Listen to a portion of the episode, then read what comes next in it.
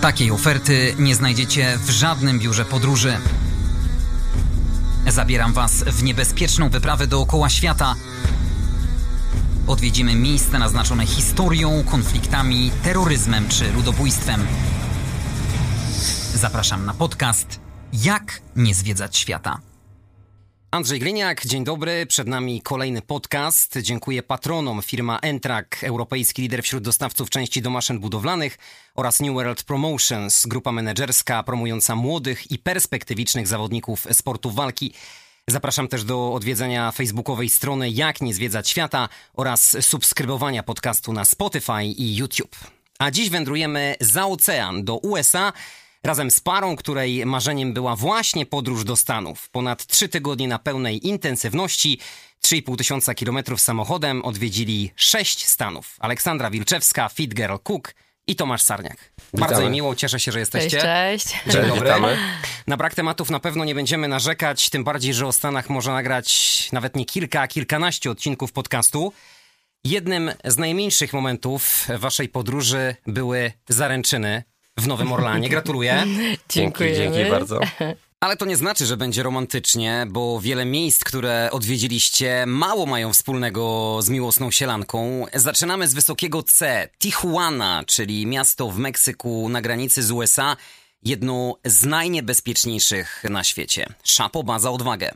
Wiesz, kwestia Meksyku, Tijuany od samego początku gdzieś tam mnie kręciła i zawsze chciałem to Jeden miejsce... z priorytetów waszej dokładnie wyprawy. Dokładnie tak, dokładnie tak. Zresztą jak tylko postanowiliśmy wybrać się do Stanów, to od razu zakomunikowałem Aleks, że moim planem też jest odwiedzenie Tijuany i przekroczenie właśnie tej granicy San Diego-Tijuana.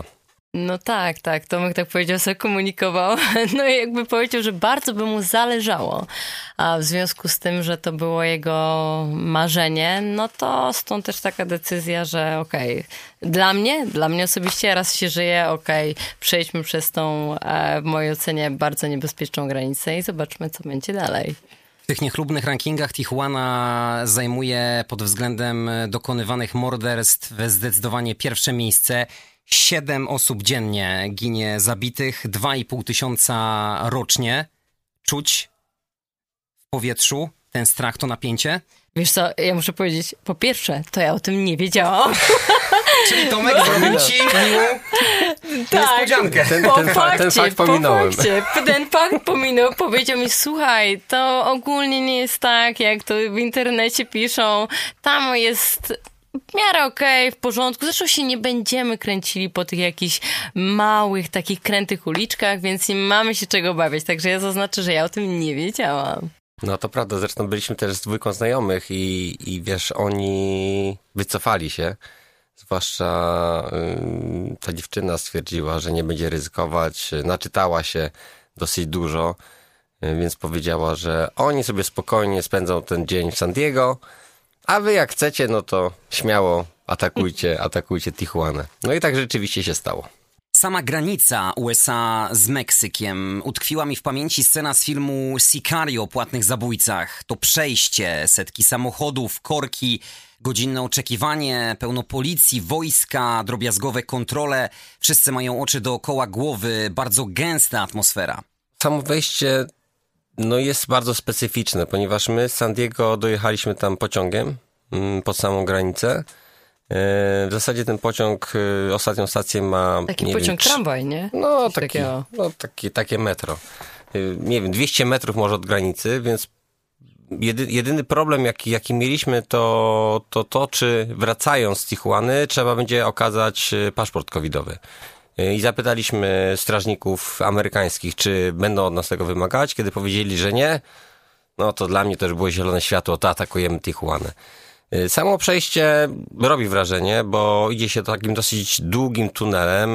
Na końcu yy, są takie, wiesz, takie przejście bardzo głośnych... Jak w typowym metrze w Nowym Jorku, czyli takie... Te przejścia, ale wiesz, ten huk jest tak, tak ogromny, tak jakby się wchodziło do jakichś... Nie ja wiem, to no... powiedziałam, że to są wrota piekieł, autentycznie, bo był taki... Dokładnie, dokładnie, coś w tym jest. I samo, samo przejście granicy mm, wygląda tak, że jest osobne przejście dla Meksykanów i osobne dla, dla odwiedzających. I my akurat nie staliśmy w żadnej kolejce. Nas praktycznie w ogóle nie sprawdzali. Zapytali się tylko, na jak długo do Meksyku przyszliśmy. Powiedzieliśmy, że w zasadzie na kilka godzin, więc ta odprawa do Meksyku trwała dosłownie, nie wiem, dwie, dwie minuty może. Słynny zespół Manu Chao w jednej ze swoich piosenek tak podsumowuje Tijuanę. Welcome to Tijuana, tequila, sexo and marihuana. No to jak wygląda to miejsce seksu, marihuany i tequili? Wiesz co, no może ważne jest to, że tam właściwie w Tijuanie byliśmy tylko raptem dwie godziny, więc to też nie było tak, że udało nam się zwiedzić, nie wiem, nawet całe ścisłe centrum Tijuany.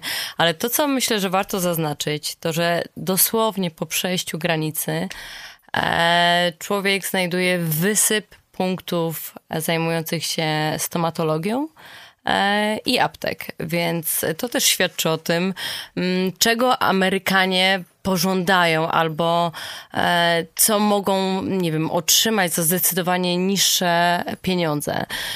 Więc chcesz sobie zrobić ładny uśmiech albo wyrwać ósemkę, no to tak, idziesz do Tijuany i tam faktycznie masz tych punktów stomatologicznych bardzo dużo.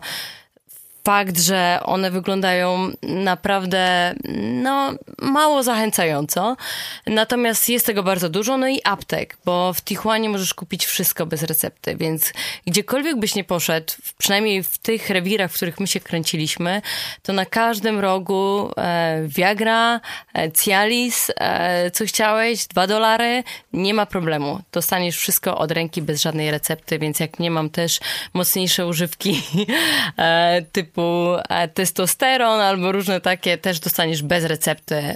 Pytanie tylko jak z powrotem, czy jest to kontrolowane, czy nie, no bo... No tego nie wiemy, ale wracając też do twojego pytania, jak to wygląda, no i rzeczywiście czuć na ulicach tą kontrolę policji. Tam jedzie pick-up policyjny, na którym na pace siedzi trzech policjantów uzbrojonych w długą broń.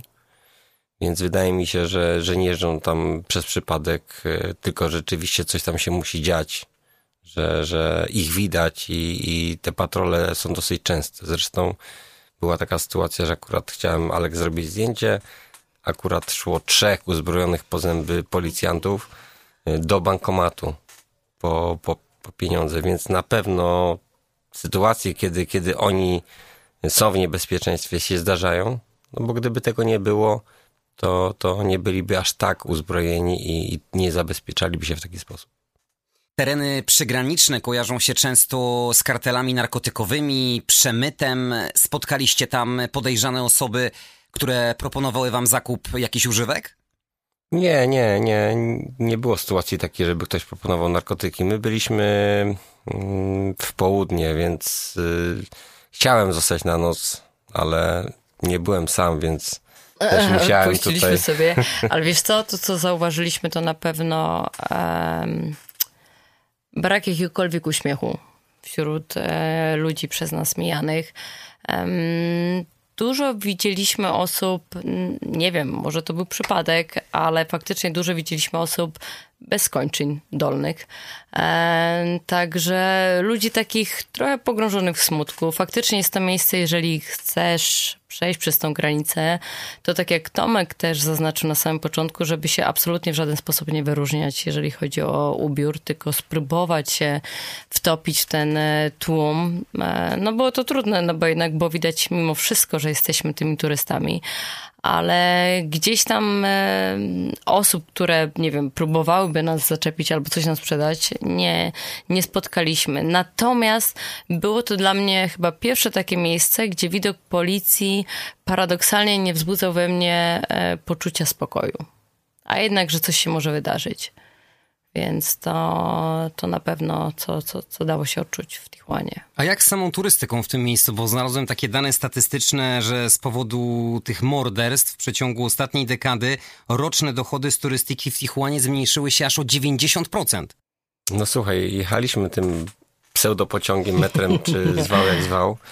I tak naprawdę byliśmy jedynymi białymi, którzy jechali w stronę Tijuany. Zresztą, yy, będąc już w Stanach, Tijuana była którymś miejscem z kolei, tak naprawdę San Diego i, i rozmawialiśmy z Amerykanami a propos właśnie wizyty w Meksyku, w Tijuanie, to wiele jednak osób nam tego odradzało. Mówili, że, że jest niebezpiecznie, że przekraczając granicę, na granicy stoją już ludzie, którzy obserwują turystów, wiedzą kogo ewentualnie zaatakować, nie wiem, porwać, okraść i tak dalej, i tak dalej. Właśnie, mało tego, to było jak byliśmy w Las Vegas i byliśmy w jakimś barze, który, no nie wiem, no myślę, że na dziewięćdziesiąt dziewięć procent był to Meksykanin, ten barman, który nas obsługiwał.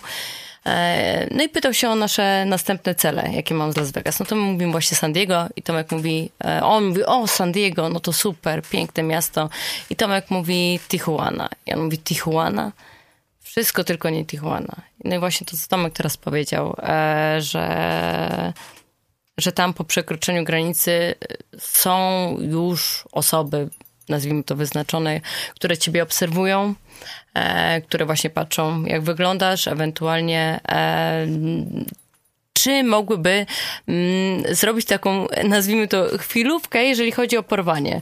Bo podobno tam dochodzi do tego, że właśnie turyści są porywani dosłownie na chwilę. E, no nie wiem, oddajesz biżuterię, portfel i są przysłowiowo wyrzucani na ulicę.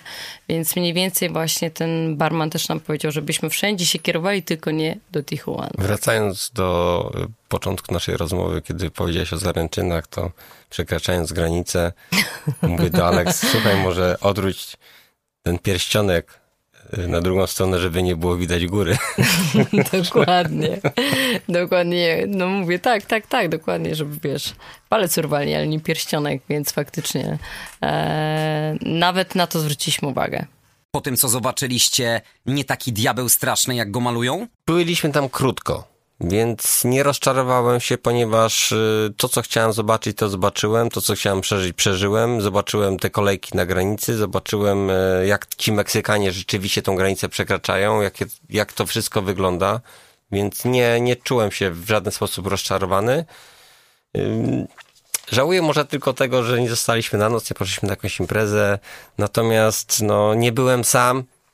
Też czułem się odpowiedzialny za, za moją narzeczoną, więc jeżeli ona miałaby się czuć niekomfortowo, no to, to yy, wolałem przekroczyć granicę na kilka godzin, spędzić tam trochę czasu i, i wrócić spokojnie do San Diego. Kolejne mroczne miejsce na mapie waszej podróży to dzielnica Tenderloin w San Francisco, zwana Piekielną. No tak. Może wytłumaczmy naszym słuchaczom, z czego ta dzielnica jest znana, niestety z tej negatywnej strony.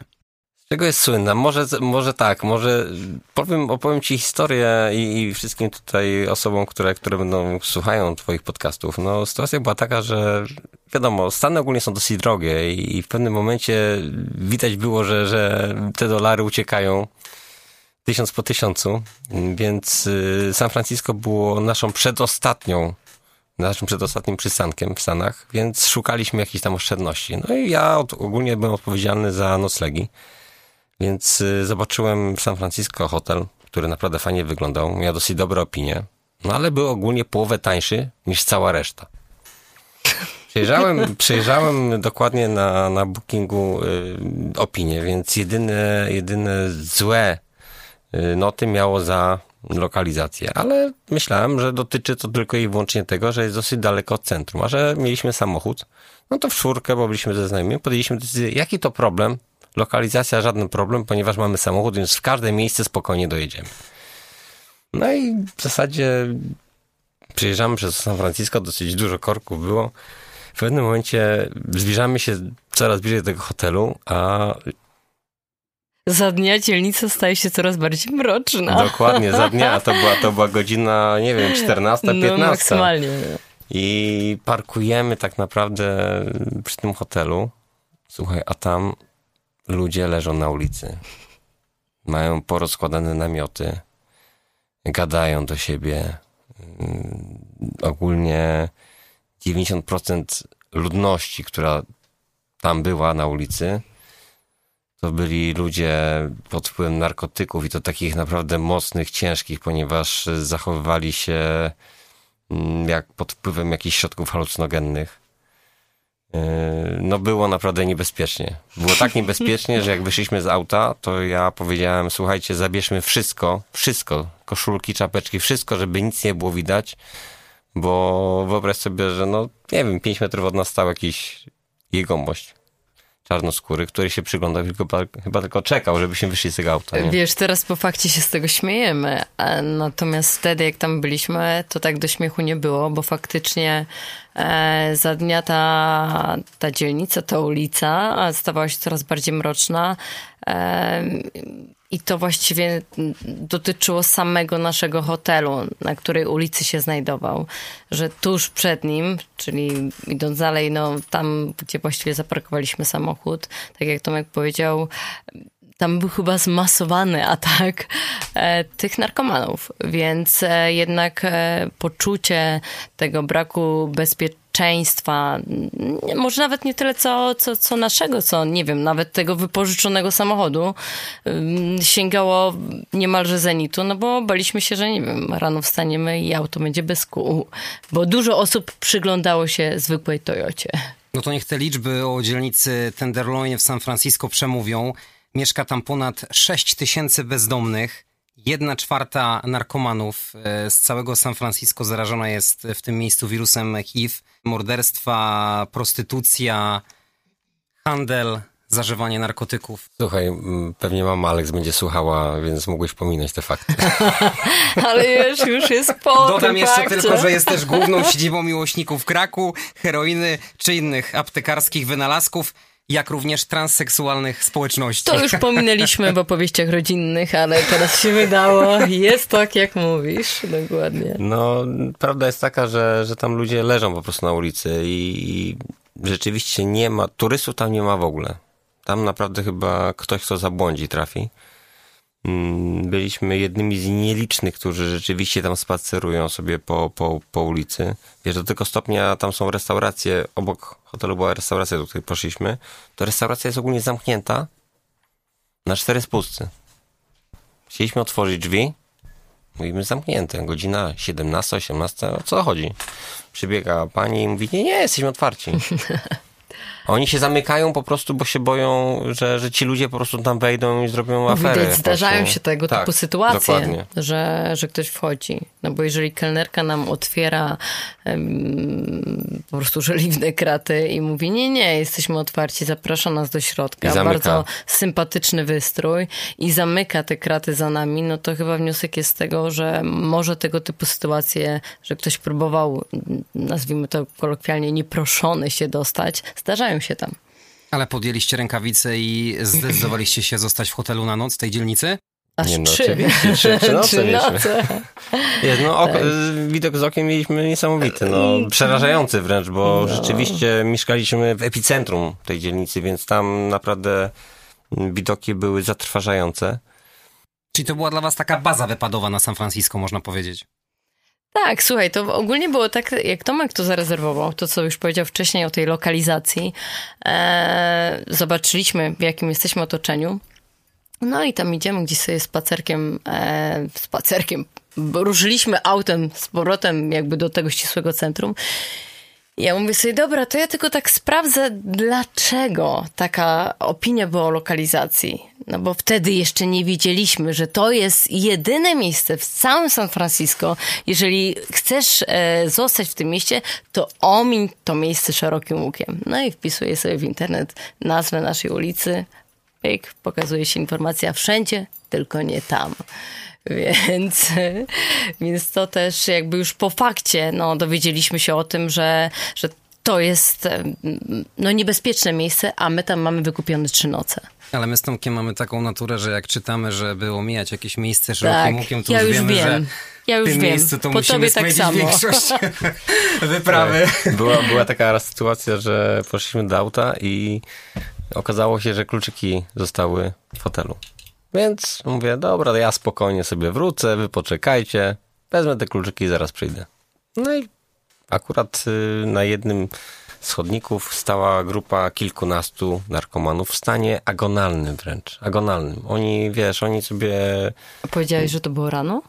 No to była godzina jedenasta gdzieś. Dziesiąta? Nie, dziesiąta. Dziesiąta godzina. Dziesiąta godzina. I ogólnie jak my w czwórkę tam przechodziliśmy, no to tą grupę jak zobaczyliśmy, no to wszyscy przeszliśmy na drugą stronę ulicy, żeby dojść do samochodu. No ale ja wracając, wziąłem sobie te kluczyki. No i mówię, dobra, no to mój stary numer. Biorę telefon do ucha, włączam kamerę, no i nagram sobie towarzystwo. Co oni tam robią, nie? No i rzeczywiście włączy, włączyłem telefon, włączyłem kawę, kamerę, udając, że rozmawiam, nagrałem tą grupę ludzi, którzy naprawdę no, wyglądali, zresztą pokażę ci za chwilkę zdjęcia, to, to, to jest nieprawdopodobne. No, zdjęcia też będzie można zobaczyć, zapraszamy na facebookową stronę podcastu z waszej wyprawy.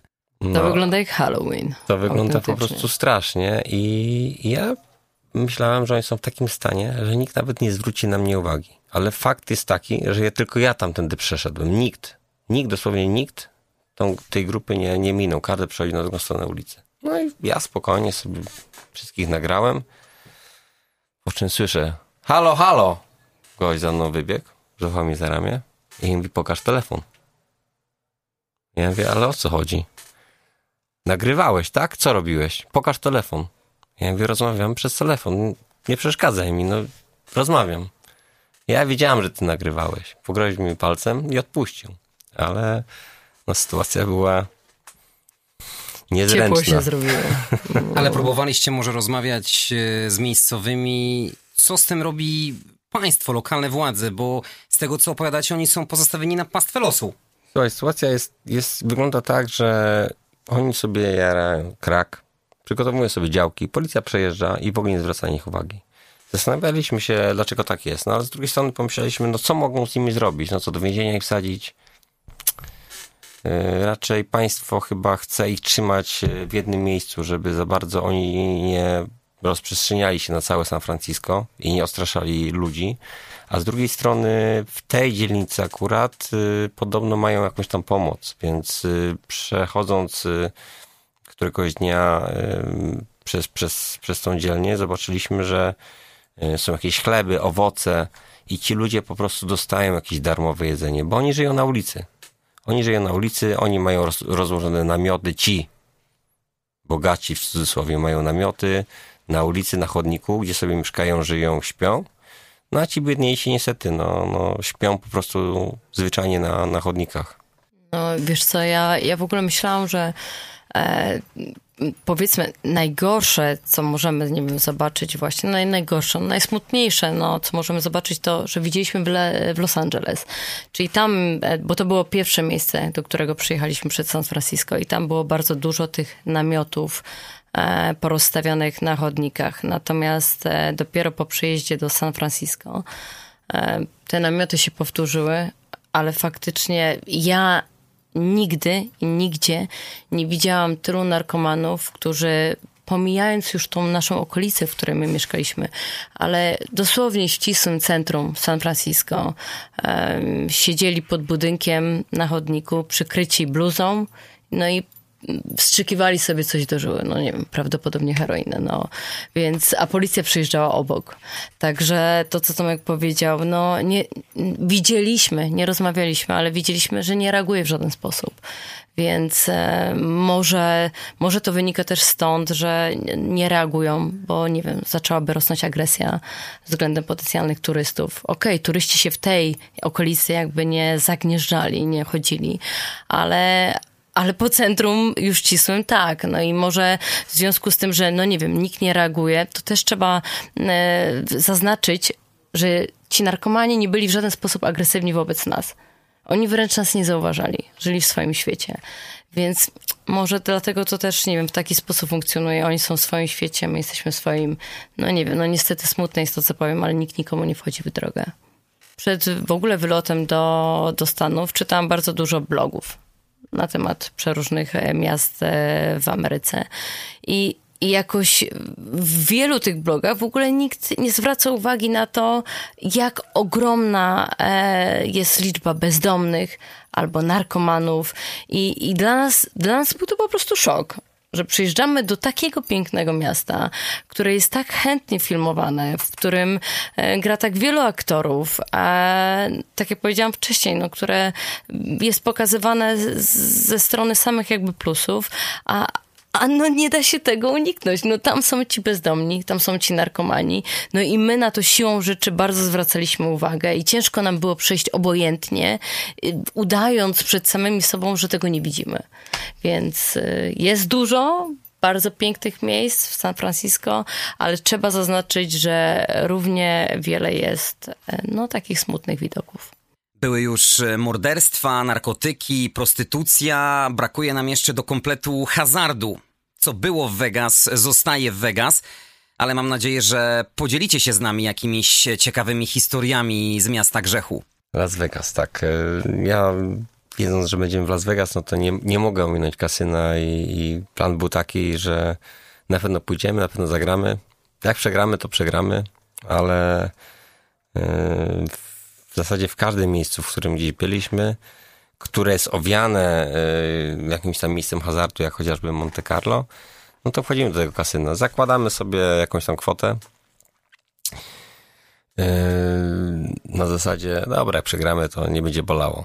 Zabawa. Dokładnie tak, dokładnie tak. No i rzeczywiście do Las Vegas przylecieliśmy z Nowego Orleanu, byliśmy dosyć późno, bo byliśmy koło godziny dziewiętnasta dwadzieścia. Wyszliśmy z hotelu i, i, i co? I pierwsze nasze kroki yy, skierowały nas do Bellagio, do hotelu, yy, który występował agent zero zero siedem.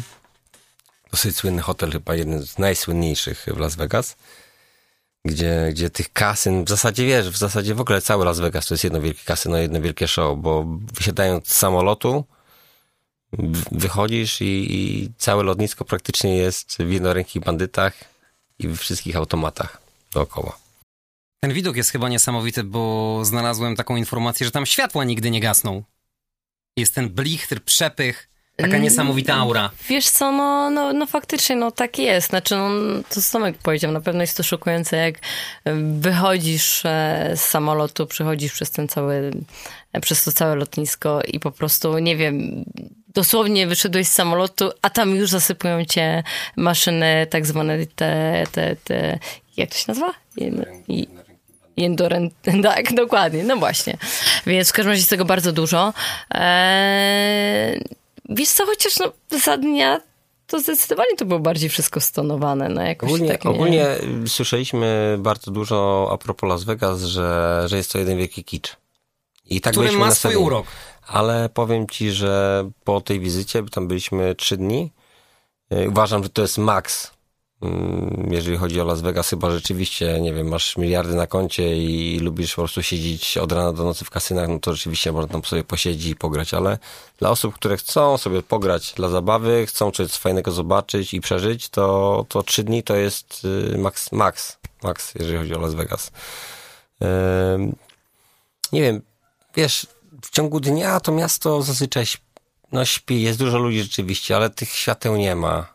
Wieczorem wszystko wygląda niesamowicie, jest oświetlone, ale to nie jest kicz. Dla mnie przynajmniej to nie był kicz, to było coś zrobione z klasą. Yy, mogło się to podobać. Kwestia gustu oczywiście, nam się to podobało. Były miejsca oczywiście bardziej atrakcyjne dla oka i miejsca, gdzie, gdzie człowiek to podziwiał. Były miejsca, gdzie po prostu przeszliśmy i nie zwracaliśmy na to uwagi, ale ja polecam Las Vegas. Jest naprawdę bardzo ciekawym miejscem i wartym zobaczenia i dla nas nie był to kicz na pewno.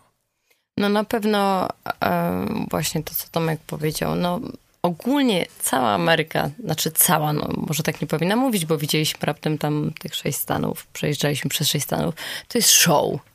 Więc Las Vegas tym bardziej to jest jedno wielkie show, ale na pewno jest cała masa może, nie wiem, znacznie bardziej atrakcyjnych miejsc do zobaczenia. Natomiast myślimy, że Las Vegas jest takim miejscem, które po prostu trzeba zobaczyć, będąc na zachodzie Ameryki. Więc e, czy to jest kicz?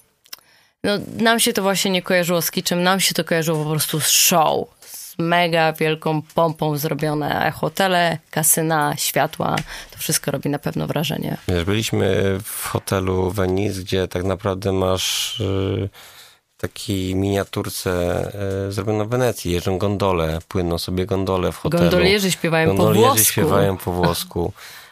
masz a la ryneczek, tak jakby plac Świętego Marka. No i sufit w całym hotelu jest imitacją e, nieba za dnia, więc, e, więc to też jest coś, no, no, no może, nie wiem, no może dla jednych to jest kicz, no bo faktycznie no, no nie można tego porównać, nie wiem, do prawdziwej Wenecji, no ale jednak będąc w Stanach, widząc, widząc po prostu te gondole, te takie mini rzeczki zrobione, e, niebo, które imituje właśnie światło dzienne, no to dla nas jest to pewną formą show, także no, ale wracając, to wrażenie. Wracając do Vegas, to, to na pewno będzie nam się kojarzyło pozytywnie, ponieważ y, tego pierwszego dnia, którego przylecieliśmy i poszliśmy do, do, do Bellagio i, i zagraliśmy właśnie na ruletce, no to wygraliśmy około tysiąca dolarów. Pięknie. Więc... Czyli budżet nie został nadszarpnięty na szczęście. Nie nie a wręcz przeciwnie. To jest zasługa dokładnie. Tylko Tomka, bo jak jesteśmy gdzieś w Castellano, mówię, jak jesteśmy, jakbyśmy byli jakimiś tam graczami. No drugi raz byliśmy razem. Teraz najpierw byliśmy w Monte Carlo, a teraz byliśmy właśnie w Bellagio. Także Tomek tutaj odpowiada za grę, więc to zasługa i brawa dla niego, że wygrał. Plan był taki, że, że wrzucamy dwieście dolarów i albo przegramy, albo coś się uda wygrać. No i, i rzeczywiście był moment, że, że po tam po czterystu pięćdziesięciu minutach gry zostało pięćdziesiąt dolarów, więc mówię, dobra, coś czuję, zero. Postawiłem dwadzieścia pięć dolarów na zero, no i, i wpadło zero, więc skrupierka e, jak zobaczyła, że wpadło zero, była w wielkim szoku. Ludzie se, się zeszli, już myśląc, że faktycznie zaraz będzie gra, no bo gość postawił na zero, wygrał dość, myślę, nie mało, e, a Tomek mówi, okej, okay. Enough, thank you. Także, także kopierka była bardzo zaskoczona. Ale to, co, to, co ciekawego usłyszeliśmy. My wygraliśmy akurat tysiąc dolarów, więc otrzymaliśmy te tysiąc dolarów. Natomiast Vegas jest tak, że wygrywając powyżej tysiąc trzysta dolarów przy wypłacie pieniędzy płaci się podatek. Jaka to jest... Znaczy, wartość? trzydzieści procent. trzydzieści procent. Mhm. Więc jeżeli byśmy wygrali tysiąc trzysta, to byśmy i tak dostali tysiaka, więc... No, więc więc nie wiedzieliśmy tak, o tym. No, że trzydzieści procent jest y, ściągane jako, jako podatek od wygranych. No właśnie, cała Ameryka to jest jeden wielki też taks. Na no, własnej skórze doświadczyliście. Doświadczyliśmy tego na własnej skórze. No, przede wszystkim takim pierwszym bardzo uderzającym faktem w nas było to, że nigdy nie wiedzieliśmy ostatecznie, ile nam przyjdzie zapłacić e, w knajpie, w food trucku, w, w restauracji, czy w nawet w sklepie nawet. odzieżowym, jaka będzie ostateczna cena. E, no bo my jako turyści, no skąd mamy wiedzieć, gdzie jest naliczany jaki podatek V A T. Także tamte taksy e, są, są wszędzie, więc e, mm, więc jak przychodził nam rachunek, to, to my jako turysta właściwie mieliśmy do wyboru, ile chcemy zapłacić e, tego, okej, okay, podatek podatkiem, ale druga rzecz to napiwek. E, tak trochę przeskoczyłam. E, więc podatek był wszędzie oczywiście naliczany, no a w tych knajpach dodatkowo był jeszcze napiwek. Także możesz powiedzieć, jak bardzo nas szokował często ten napiwek. No tak, Amerykanie jakby nie mają w ogóle problemu z tym, żeby się upominać o napiwek. Wręcz dochodziło do takiej sytuacji, że potrafili wybiec z restauracji, machając, że dlaczego nie zostawiliśmy napiwków. Albo były sytuacje takie, że przy stoliku stwierdzili, że napiwek jest za niski i wśród mnóstwa ludzi, którzy siedzieli obok, machali i krzyczeli, że w ogóle co to jest, że dziesięć procent? Nie mieli z tym żadnego problemu. Dla nich minimalny napiwek to jest piętnaście procent. Tam podchodził kelner, kelnerka z terminalem i miałeś do wyboru piętnaście procent, dwadzieścia procent, dwadzieścia pięć procent od, od rachunku. I, I w momencie, kiedy wybierałeś niższą kwotę, no to to było wielkie niezadowolenie, zdziwienie, wręcz oni no, dawali mocno odczuć, że, że ten napiwek jest po prostu za mały. No, mój brat dawno, dawno temu, bo to był początek lat, no może nie tyle, że dwa tysiące, to był chyba dwa tysiące ósmy, dwa tysiące dziewiąty rok, e, pracował w Nowym Jorku jako kelner i, i z tego, co pamiętam, to on ogólnie żył tylko z napiwków. Ja mam swoją przyjaciółkę w Nowym Jorku, e, która tam aktualnie mieszka i żyje i powiedziała mi, że tam kelnerzy bardzo często mają, nie wiem, trzy, cztery, pięć dolarów za godzinę, a cała reszta to jest to, ile oni dostaną. Natomiast no, my, będąc turystami, nie zastanawiamy się w każdym miejscu, do którego wchodzimy, czy ten kelner zarabia tyle i tyle i, i, i czy my faktycznie powinniśmy zostawić mu tyle i tyle na piwku. Jeżeli jedzenie będzie dobre, jeżeli będzie fajna atmosfera, to nam nikt nie musi powiedzieć o tym, ile my mamy zostawić tego napiwku, bo my same z siebie będziemy chcieli go zostawić. Natomiast tam właśnie było tak, że nawet idąc do, nie wiem, nazywając to lepszej knajpy, z, nie wiem, z bardziej wykwintnym jedzeniem, co dla mnie było szokujące, że na samym końcu podszedł do mnie kelner. Powiedział mi dosłownie taką regułkę. To jest dla pani rachunek. Tutaj ma pani kwotę za jedzenie, które zamówiliście, ale niech pani ma na uwadze, że nie jest uwzględniony napiwek. Nasi klienci zostawiają piętnaście, osiemnaście albo dwadzieścia procent napiwku. Więc to jest tylko taka informacja dla pani. I dla nas to było tak szokujące, tak uderzające, jak ktoś może nam po prostu mówić... Narzucać. Z, tak, narzucać nam, że my mamy zostawić tyle albo tyle i tyle. Owszem, nie musimy. No ale to, co Tomek powiedział, zdarzyło się tak, że nie zostawiliśmy i ktoś wybiegł za nami z pretensjami, dlaczego nie zostawiliśmy tego napiwku. Albo, że zostawiliśmy go yy, za mało.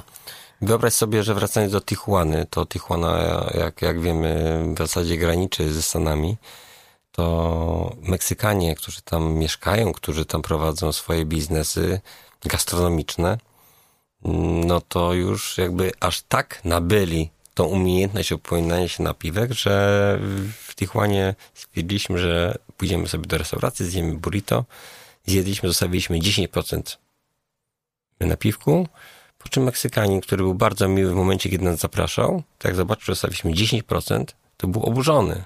Zaczął machać ręką, powiedział, co to w ogóle jest? To jest dziesięć procent? To wy sobie żartujecie? Minimum dwadzieścia procent. Ja was tutaj należy. Ugościłam, wy takie po prostu resztki zostawiacie.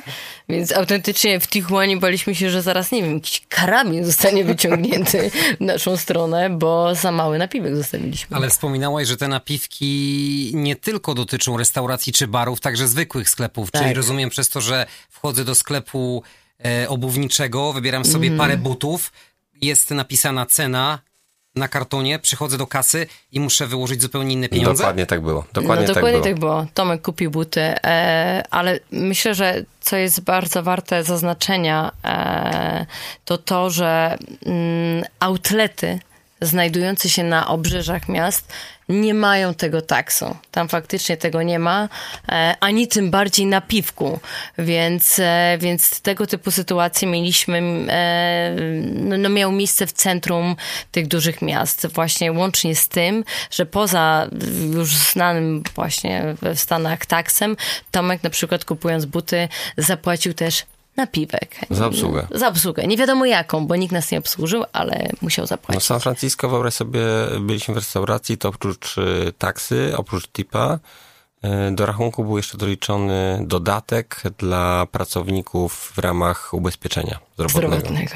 No. Zro- akurat zrobiłem zdjęcie tego, tego, tego rachunku, bo rzeczywiście... No pewnie to pokażesz u siebie. Był, tak, był, był niesamowity. Teraz może trochę o tej jaśniejszej stronie Stanów. Muzea, co prawda, to nie jest chyba wasz wycieczkowy priorytet, ale grzechem byłoby nie zobaczyć, gdzie stacjonuje słynny U S S Midway. Muzea może nie to, że szerokim łukiem mijamy, bo ostatnio zostałem tutaj troszkę... Skarcony? Skarcony, dokładnie, przez jednego z, z twoich słuchaczy, że, że, że omijam szerokim łukiem muzea. Natomiast będąc w San Diego, u brzeży stoi lotniskowiec Midway, który na chwilę obecną jest muzeum i, i akurat wracając z Tijuany postanowiliśmy ten lotniskowiec odwiedzić, zobaczyć i, i I przeżyć troszkę. W Muzeum bo, bo Marynarki ma... Wojennej, tak. które jest jednym z najczęściej odwiedzanych muzeum na świecie. Kilka milionów ludzi przez zaledwie dziesięć lat je zwiedziło. No i podobno tam były kręcone sceny z Top Gun. Tak, i chyba nawet, e... chyba nawet Top Gun dwójka była, miała premierę. Premierę, premierę no, miała no, na tak, tym, tak, na tym tak. lotniskowcu. No faktycznie robi ono ogromne wrażenie. Um, przede wszystkim jeżeli chodzi o swoją wielkość, ale też o... Um, no też o te odrzutowce, helikoptery, które się tam znajdują, do których można wejść. ale co jest ciekawe, zupełnym przypadkiem, bo my często mamy takie przypadki na naszych wycieczkach, zostaliśmy wciągnięci do grupy osób zwiedzających z przewodnikiem, który no, powiedział o kilku ciekawostkach. W życiu byśmy się nie domyśleli, że, że tak to może funkcjonować na właśnie tych okrętach marynarki wojennej.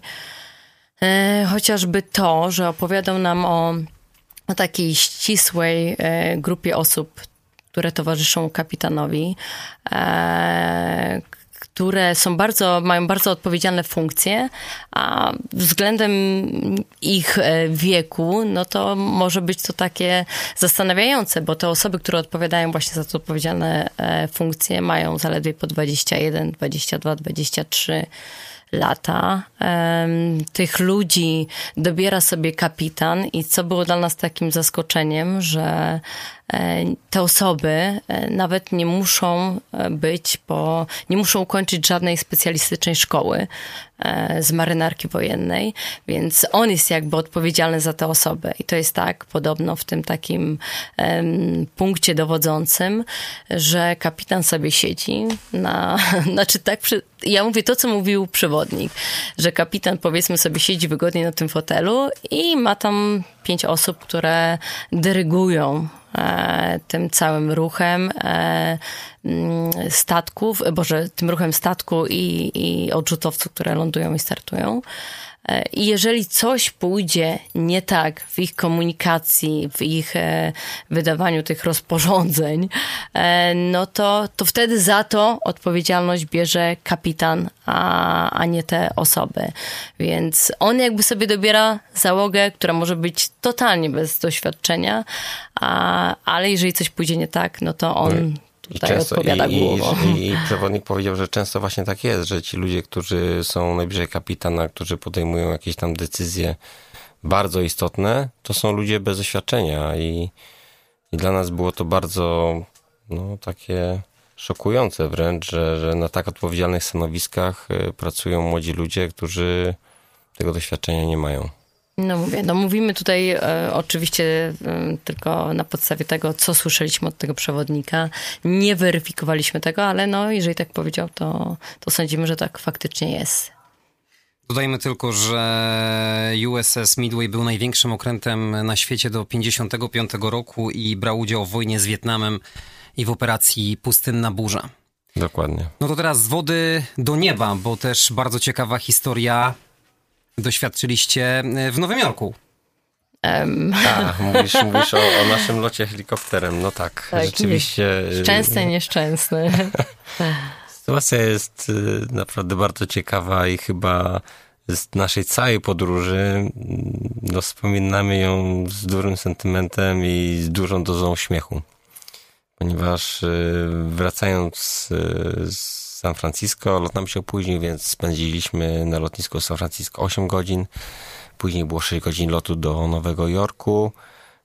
Tam też kolejny zły wybór przeze mnie noclegu. Okazało się, że to nie jest hotel, a, a totalny hostel, który, który wygląda jak więzienie, Alcatraz. No ale jak byliśmy w San Francisco, no to chciałem wszystkim dookoła pokazać, jak to wygląda, więc... więc z przedłużeniem oka zrobiłem to celowo oczywiście. Ale lokalizacja... Lokalizacja idealna. A propos bo... San Francisco to była ekstra. No ale w Nowym Jorku też, bo było przy Właśnie Central mówię Parku. O Nowym Jorku, no, tak, że lokalizacja była centrum, super. Przy Central Parku, no ale, ale, ale hostel był z łóżkami... Prycze. Tak, prycze, prycze. Dokładnie, tak. Piętrowe. Piętrowe. No, ale pomijając fakt, tego samego dnia mieliśmy lot helikopterem nad Manhattanem i musieliśmy się dostać do New Jersey, z którego, gdzie, gdzie odbył się jakby start tego śmigłowca. Więc mieliśmy trochę czasu i na spokojnie stwierdziliśmy, dobra, podejdziemy sobie metrem, tam znajdziemy sobie taksówkę albo przepłyniemy sobie promem na drugą stronę rzeki i, i dostaniemy się do miejsca zbiórki, ponieważ przy kupowaniu biletów była adnotacja, że trzeba być czterdzieści pięć minut wcześniej. W momencie, kiedy się spóźnisz chociażby minutę, to każda do dziesięciu, osoba... Do, do dziesięciu. dziesięciu to tak, to każda z osób płaci dodatkowo pięćdziesiąt dolarów, jeżeli się spóźniasz jeszcze powyżej, no to już sto dolarów i tak dalej, i tak dalej. Więc na spokojnie stwierdziliśmy, dobra, mamy dużo czasu. Był ogromny problem, się okazało, żeby w ogóle jakikolwiek taksówkarz z Nowego Jorku, z Manhattanu, zabrał nas do New Jersey. No i tak patrzymy, że ten czas ucieka. Do zbiórki mamy coraz mniej czasu.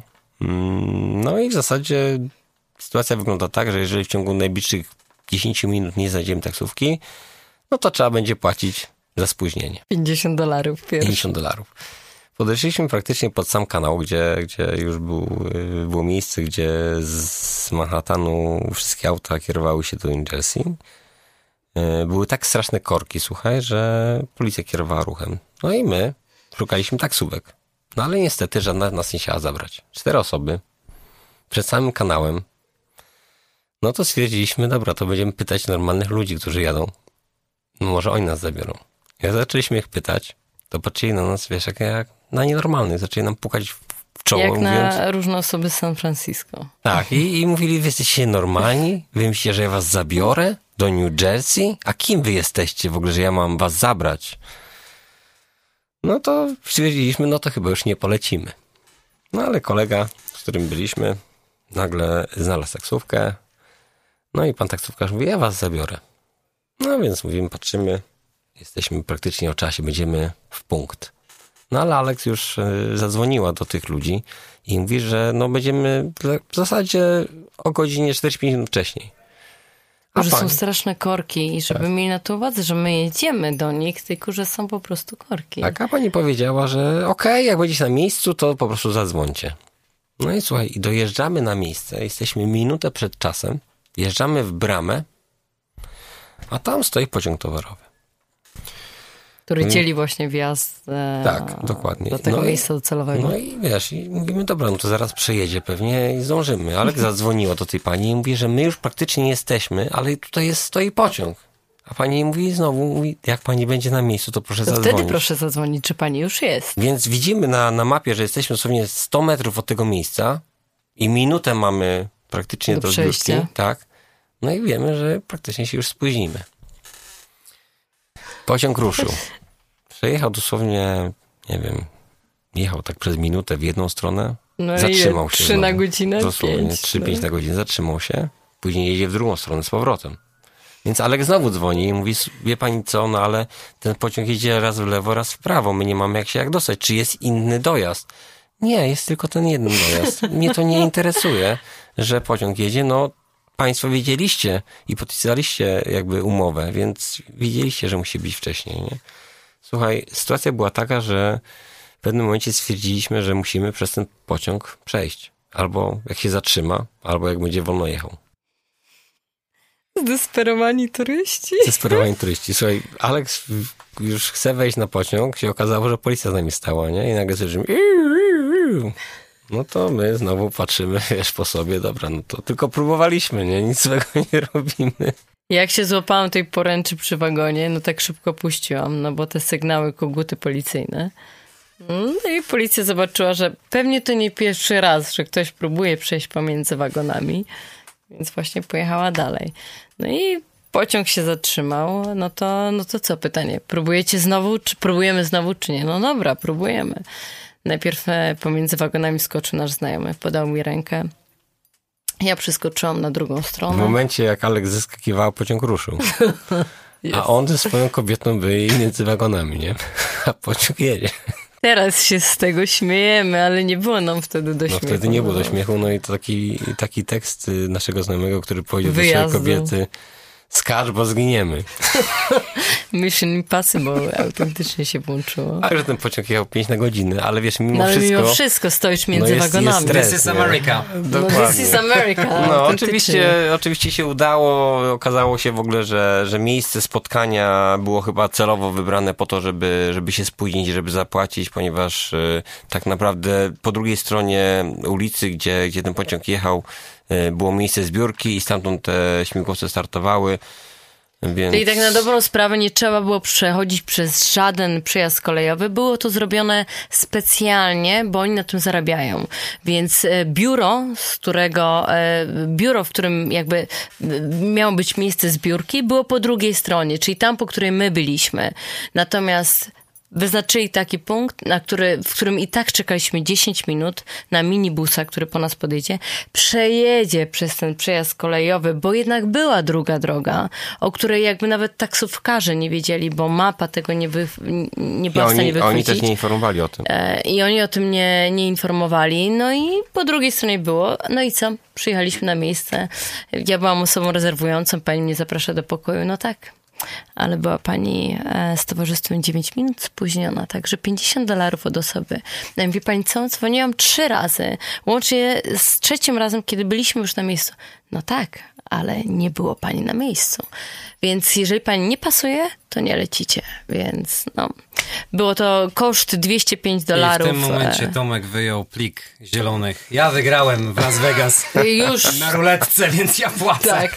Także dwieście pięć dolarów kosztowało nas przelot za osobę, plus pięćdziesiąt dolarów kary za dziewięć minut spóźnienia. Także dla tych osób, które planują przelot helikopterem nad Nowym Jorkiem, nad Manhattanem, informacja, warto być dużo przed czasem. No, ale powiedzcie przynajmniej, czy warto było?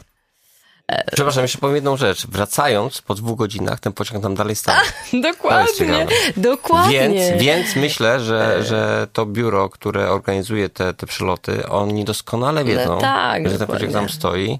I ludzie, którzy tam nie dość, że są korki, wiadomo, no, no ogólnie Nowy Jork, Manhattan. Ale bo mnóstwo osób decyduje się na takie ryzyko właśnie przejścia między tak, tymi wagonami. Dokładnie tak. Dokładnie tak. Jak no, tak, ja przechodziłem w jedną stronę, mijałem się z ludźmi, którzy wracali. skończyli, wracali i też I przechodzili. Też nie? Więc, więc jest to niebezpieczne więc... i, i dla mnie no... Ewidentnie ktoś kogoś tutaj naciąga i próbuje zarobić. Natomiast no. Czy było warto? No to też warto zaznaczyć, zależy gdzie usiądziesz, a właściwie gdzie przydzielą ci miejsce. Ja byłam o tyle tym szczęściarzem, że miałam możliwość e, wyboru miejsca. Wyboru miejsca i usiadłam na samym przodzie jakby e, przy, ty, pilocie. Ty, ty, przy pilocie, tak, jeżeli chodzi o te miejsca w helikopterze.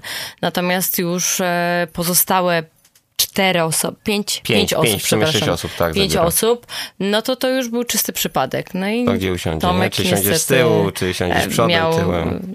Najsłabsze miejsce, jak się później okazało, bo za mną jakby helikopter leciał z jednej strony Manhattanu i Tomek musiał przez osoby siedzące w środku helikoptera wyglądać tego Manhattanu. Więc na pytanie, czy było warto, myślę, że kochanie, z twojej strony.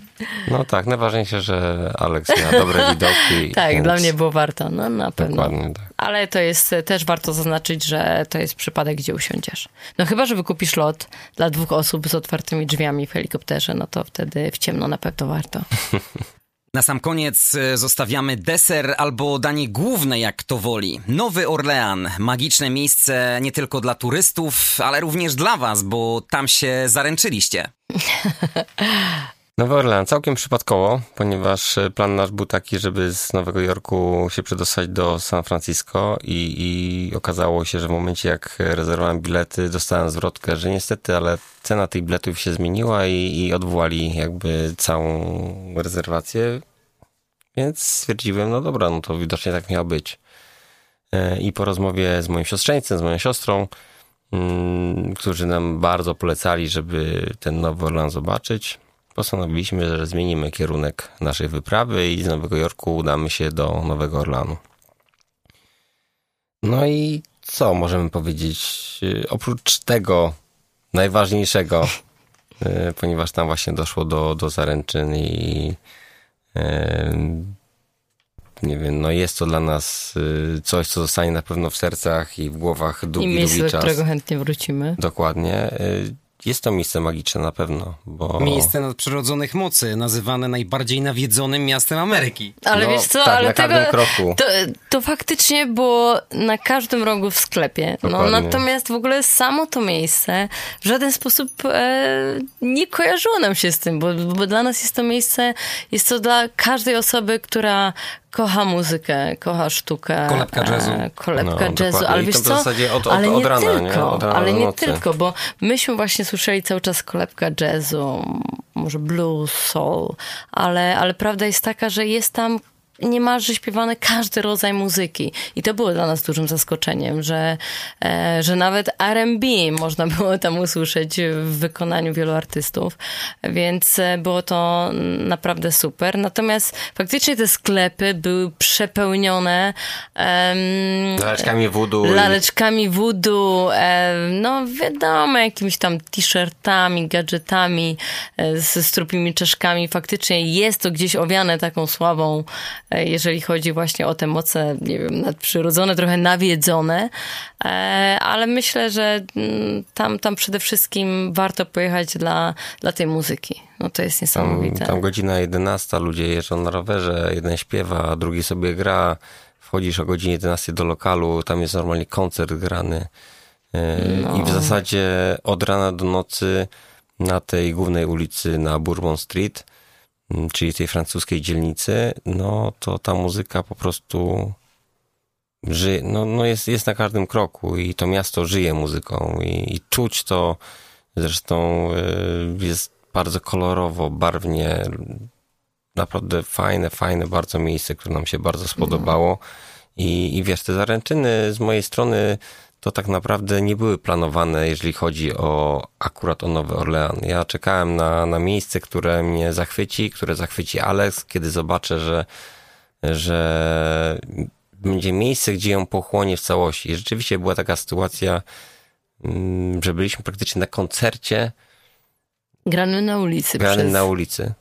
Jedną osobę. Dokładnie. Koncert był niesamowity. Facet niesamowicie grał, niesamowicie śpiewał. I kiedy zobaczyłem, że, że Aleks jest wzruszona i zobaczyłem łzy w momencie, kiedy, kiedy słuchała i widziała ten koncert, no to mówię, to jest to miejsce. I, i zaręczyny może nie były na wieży Eiffla ani na, na najwyższym piętrze w Manhattanie, ale były na, po prostu na ulicy we francuskiej dzielnicy w Nowym Orlanie. No ale przede wszystkim były w miejscu, gdzie Tomek przed tymi oświadczynami, ja mówiąc, ja powiedziałam do Tomka, słuchaj, to jest najpiękniejsze miejsce, bo ja kocham muzykę, jestem uzależniona od niej. To jest najpiękniejsze miejsce, w jakim kiedykolwiek byłam i najpiękniejszy koncert, na jakim też kiedykolwiek byłam. Mając wrażenie, że ten facet śpiewa właściwie tylko dla nas, bo tylko nasza czwórka, bo jak to tam Tomek powiedział ja, co rogu tam było pełno artystów, a oni śpiewali, no to, to, to tutaj faktycznie on jakby śpiewał dla nas. No i Tomek słysząc te, te słowa, oczywiście Tomek tak delikatnie powiedział, że byłam wzruszona, ja tam płakałam jak nienormalna na każdym rogu, no to właśnie wyciągnął ten pierścionek, więc nie dość, że płakałam na tym koncercie, no to możecie sobie wyobrazić, jak płakałam, jak się oświadczył. Te trzy tygodnie były optymalne dla was, żeby zobaczyć to wszystko, co sobie zaplanowaliście? No, dla mnie tak. Tak, jeżeli chodzi o, mhm. o nasz plan, który mieliśmy, to tak naprawdę zrealizowaliśmy go w stu procentach, a nawet więcej, ponieważ byliśmy na meczu N B A, który nie planowaliśmy, byliśmy właśnie na... Na tym lotniskowcu ta Tijuana też nie była taka oczywista, ponieważ ze względu na, na obawy Alex też nie wiedziałem, czy nam się uda. To kasyno, które, które udało się wygrać, ten lot helikopterem, byliśmy w parku Sequoii, Universal Studio. Universal Studio w Los Angeles, mhm. więc zobaczyliśmy tak naprawdę chyba więcej niż planowaliśmy. Tak. Fakt, że praktycznie codziennie to była gonitwa, rano wstawanie i albo lot samolotem, albo siadanko i Panie szybko. Tak, i, i, i, i kilkaset kilometrów autem, bo praktycznie mieliśmy samochód przez dwa tygodnie i jak się przemieszczaliśmy, to do, odległości są dosyć znaczne, więc te pięćset sześćset kilometrów dziennie to była taka norma. Natomiast trzy tygodnie przy takiej intensywności pozwoliło nam na to, żeby, żeby przeżyć wszystko to, co sobie zaplanowaliśmy. Życzę wam, żebyście jeszcze wspólnie niejedno fantastyczne miejsce zobaczyli. Dziękuję mhm. wam bardzo za wizytę. Również, Również bardzo, bardzo dziękujemy. dziękujemy. Aleksandra Wilczewska, Fit Girl Cook i Tomasz Sarniak byli gośćmi podcastu Jak nie zwiedzać świata. Dziękujemy, dziękujemy bardzo. Dziękujemy bardzo za zaproszenie. Zdjęcia oczywiście na facebookowym profilu podcastu. Zapraszamy do subskrybowania na Spotify i YouTube. Dziś dziękujemy, słyszymy się ponownie za tydzień po godzinie dwudziestej. Andrzej Gliniak, do usłyszenia.